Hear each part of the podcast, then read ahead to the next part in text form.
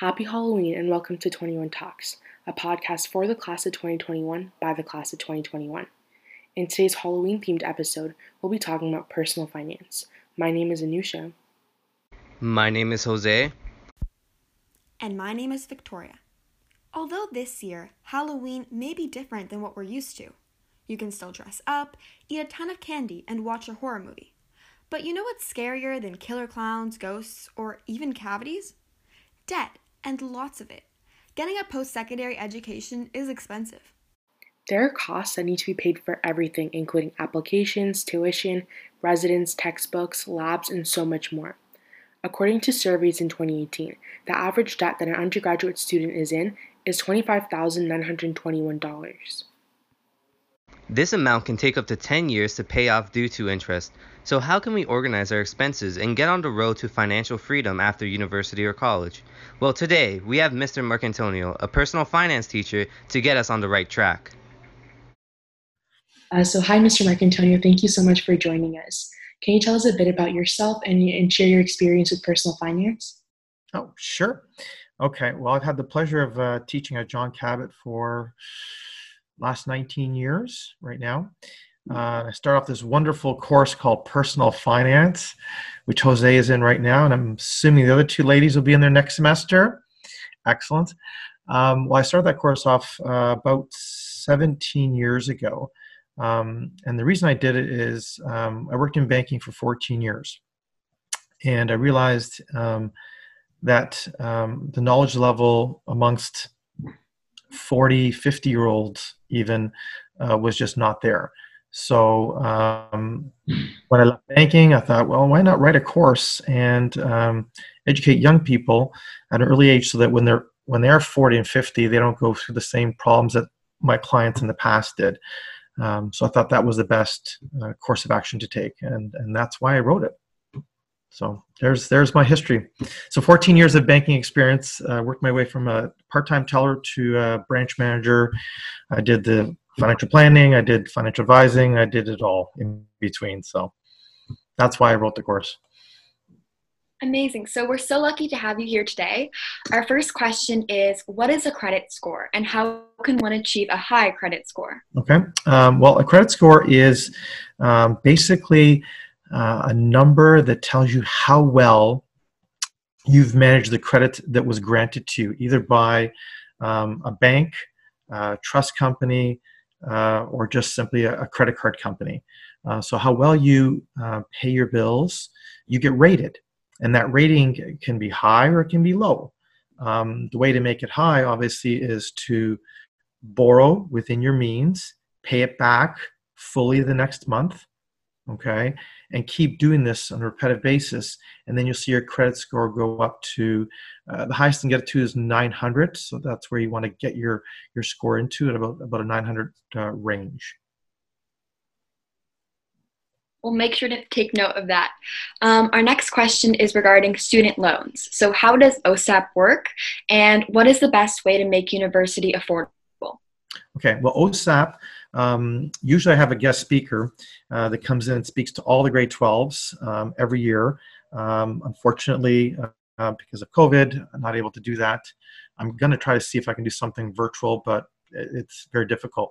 Um, now, with um, OSAP, OSAP is, is very specific to each school. So um, there isn't one overall, um, I guess, program or policy that covers uh, OSAP. It is based on your parents' income.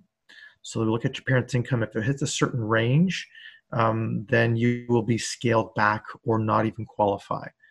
Um, so you have to um, dig into it for your particular school and apply once you've once you've been accepted into post-secondary, you go and apply for OSAP. I think it's two or three months. Don't hold me on that, but might it'll be different for COVID, COVID for sure. So it might be immediately. Who knows? Um, um, but the way OSAP works is that basically you're, you're going to borrow money for um, for the year. Um, you reapply again the next year. Reapply again the next year, and, and the next year. It's not guaranteed that you get OSAP for four years straight. Okay, so keep that in mind. You have to reapply every year because your parents uh, income could change, so circumstances change. Uh, and the way OSAP works is that you're granted um, uh, no interest payments, no payments until after it's uh, you have to check the six or 12 months after you graduated um, you start paying interest only payments. Um, and then what happens is they will um, do that for about a year year and a bit. I have to check that again. I don't know it's going to change through covid for sure. Um, and then what they do is they take the lump sum of the money that you borrowed and they spread it over 15 years um, and you, you got a set monthly payment.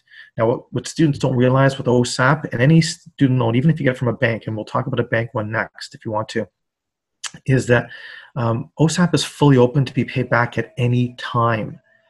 Okay, so students say, oh, okay, I got my payments are you know two hundred dollars a month. I'm gonna have that for the next 15 years, and I'm stuck. No, you're not. So if you have extra money, you can apply it to, to that loan at any time and there's no penalty, there's no um, extra charges or anything like that. Um, Jose is going to see this this week in class.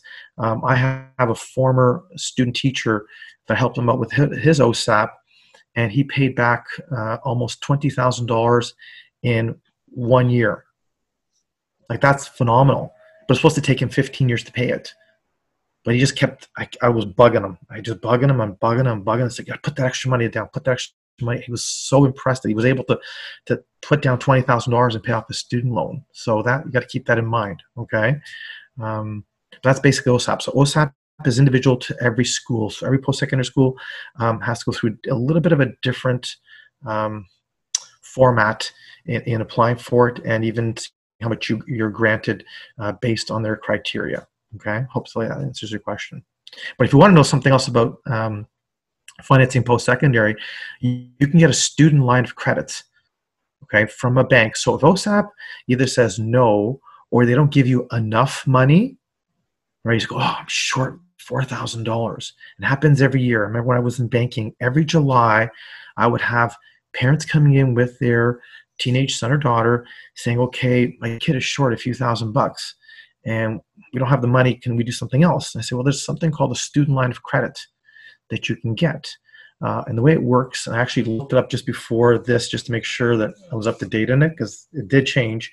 Um, they give you about they give you twenty thousand up to twenty thousand dollars a year, every year for four years, if you're going for an undergraduate degree.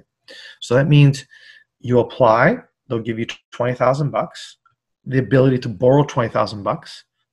So it's like a credit card. You don't have to you don't have to spend it all.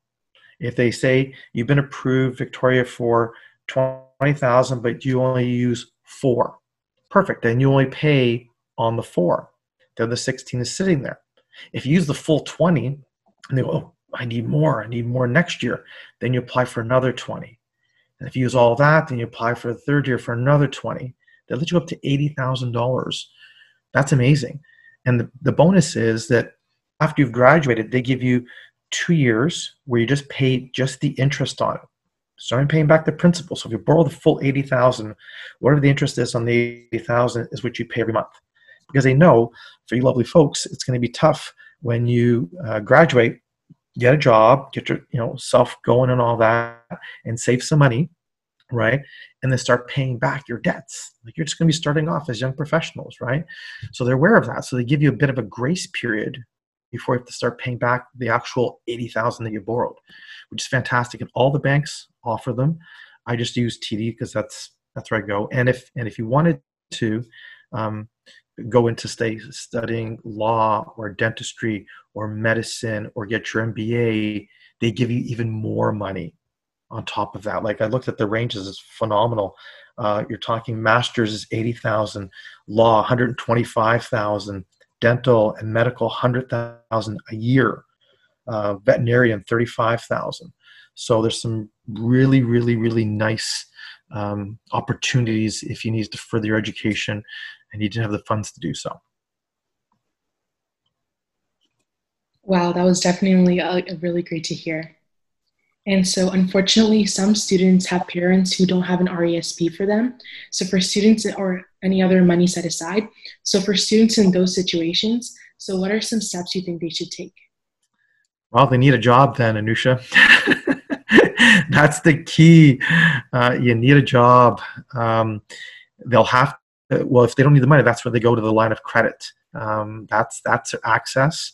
Um, so they would contact their bank and say, "My kid needs extra money to go to, to uni or to go to college. Um, where can I get it from?" They'll offer them the line of credit. Uh, but alternatively, and you know, the two of you will know this from grade 10, I, I was very clear and I said, if you know you're going to be going to post secondary and you know what it's going to cost you, mention it to your parents. Your parents say, I don't have the money, then get a job, right? That that's key. You need a job. Um, it's uh, it's it's vital for so many different reasons, and that that's one of them, obviously. Um, but if they have the funds, the best thing they can do, Nusha, is to get that student line of credit from wh- whatever bank they deal with, because all the banks offer them, right? And they're very, um, how can I say it without saying it's not easy? It's, it's they're very open to giving you the line of credit because they see that you're doing the the single most important thing is that you're investing in yourself. You're trying to improve yourself um, and they hope that if you do go to law school or go to dentistry and uh, veterinarian, whatever the case may be, you're going to make oodles and oodles of money. Well, they're going to say, hey, you know, I was the bank that helped you out. Invest with us. Come get your mortgage with us. Do your R- RSPs with us. Do your RESPs for your future kids with us. So they're very, very open um, to, to lending out that credit.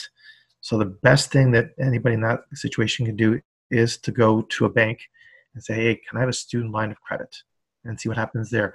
Other things the students can do is apply for scholarships. There's tons out there. Apply for bursaries. There's tons out there. Um, you can ask your parents, they can ask their employers if they have scholarships that they give out to students. Like people don't know that Burger King gives a thousand bucks out if you work for Burger King, you apply for the Burger King scholarship, thousand bucks. That thousand bucks get paid for books, get paid for transportation. If you work at Home Depot, part time, they pay half your tuition. Who knew that, right? So look at those other possible avenues for for access to cash. Well, I had no idea about the Home Depot thing, but wow, that's something really interesting. And uh, university is obviously really expensive, whether it's tuition, textbook costs. I have some friends in university right now who even have to pay to do their labs. So, what are some tips you have for saving money when in university? Okay, well, the very first thing, um, and you'll hear this, I, I preach about it in, in, personal finance, is needs versus wants. Um, so you have to do yourself a cash flow statement, and I know Jose is very familiar with this. I hope he is familiar with this. He's talking about in class um, cash flow statement. So you write down the income that you're making, you're bringing in. What are your expenses? So one of the ones that we did in class, and, and one of the students was very kind to to volunteer what his expenses were in class, and he says, "Sir, I have Spotify, I have Netflix, I have my pet insurance." Which I didn't realize he had pet, pet insurance. Um, pet insurance. Oh, what else do you have in there now? Oh, um, takeout food right? Uh, and they put in clothing and small, smaller, smaller things. It's okay. Well, how about looking at reducing some of that stuff, like Spotify? I know it's ten bucks a month. That's ten bucks a month, right? Um, it, it's it's music, right? So turn on the radio instead. I don't know, like just do the old-fashioned way, like we used to do back in the day. Uh, Netflix, you know, I, I understand, you know, you need to watch your movies and all that kind of stuff. I don't have Netflix and I can afford it. Um, cell phone bills, look at those plans. Uh, my son is very aware. He's a very techie computer kid. So he's always looking for deals. Um, and he hooked up the whole family to Public Mobile. And we paying like $24 a month each. And we get, I don't know how many gigs and what's it like, it's just amazing the way he set this all up. Um, so look at cutting those um, expenses and look at the needs versus the wants. Like, do you need takeout? You know, like bag your lunch. Uh, that could be 10 $15 a day. Like I, I, know a student last year, they used to have food delivered to the calf every day for Uber Eats. That's $15, $20 a day. So those are the things you can look at cutting back. Um, and those university students, um, if they are say away in res or even here, um, that that job is vital. You need to have a job, and especially then because they're going to be off, and you guys will be too next year. May, June, July, August. That's four months. That is a lot of time to be idle, right? So if you're not doing summer school, then you should have a part-time job. And a part-time job is not only good just for obviously earning income, but it's good for budgeting your time, right? Knowing how to balance a social life, a work life, and a school life. Okay? Because when you guys get older, you're going to be juggling a whole bunch of different balls in the air, right? You're going to juggle uh, many different things. You're going to have kids. You can have, you might get married. Who knows? You might have a pet. You might have household expenses. You have all these little things. So start learning now, and a part-time job um, definitely helps you with that. Okay, sir. So I want to ask, as upcoming graduates, what are some ways we can start investing and saving our money so that we can be prepared for the future? Okay. Well, you know what I talked about, Jose, in class uh, the other day. Hope you remembered about paying yourself first. I asked the question, and I'll be asking the same thing with Anusha and Victoria next semester. Um, always pay yourself first. So when your uh, your part-time income comes in, or if it's income from chores or whatever it is, set aside a certain amount of money every month to come out of your bank account and to go someplace else.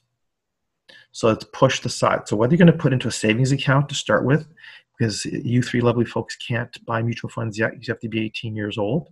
So when you turn 18, then it's into mutual funds. But right now, so take out. If I asked the class, and uh, Jose, I'm not sure if you were there or not, but I'd ask the class, uh, how many of you guys can afford $25 a month? Raise your hand. And $25 a month forever. So a few hands went up. Then I, I said, how about $50 a month? So a few hands came back down again. Then went to $75 and went to $100. So how much can you put aside every single month where you forget about it and it gets invested, invested, invested, invested, and you leave it and you let it grow? I've been doing that since I was 18 years old. I'm turning 54 and I've never stopped. Okay, every single month, money comes out for me, for my wife, and for my kids and it goes into certain investments. Now, I do mutual funds because I'm I'm old enough. Um, you guys aren't old enough yet, but when you do get to that age, you put this in mutual funds, and your parents probably do it too if you ask them, right? Um, you have to pay yourself first. That the number one person is you. Right now, it's you. When you have children, then it's going to be your kids, right? Um, but right now, you guys are the number one, so you got to pay yourself first. Don't worry about paying Netflix and Spotify. Like I said to the students in class, um, you guys buy Spotify, Netflix, and whatever else you, you buy, their stocks are going up. They're becoming billionaires. But why aren't you going up too? Your, your, your income, sorry, your expenses are increasing and it's dropping how much money you have left at the end of the month. That makes that makes no sense to me, right? Why are you making them rich? Make yourself rich first. You're the most important person, right? So hopefully that answers your question, Jose. Mm-hmm. And lastly, what is some advice you have for the class of 2021?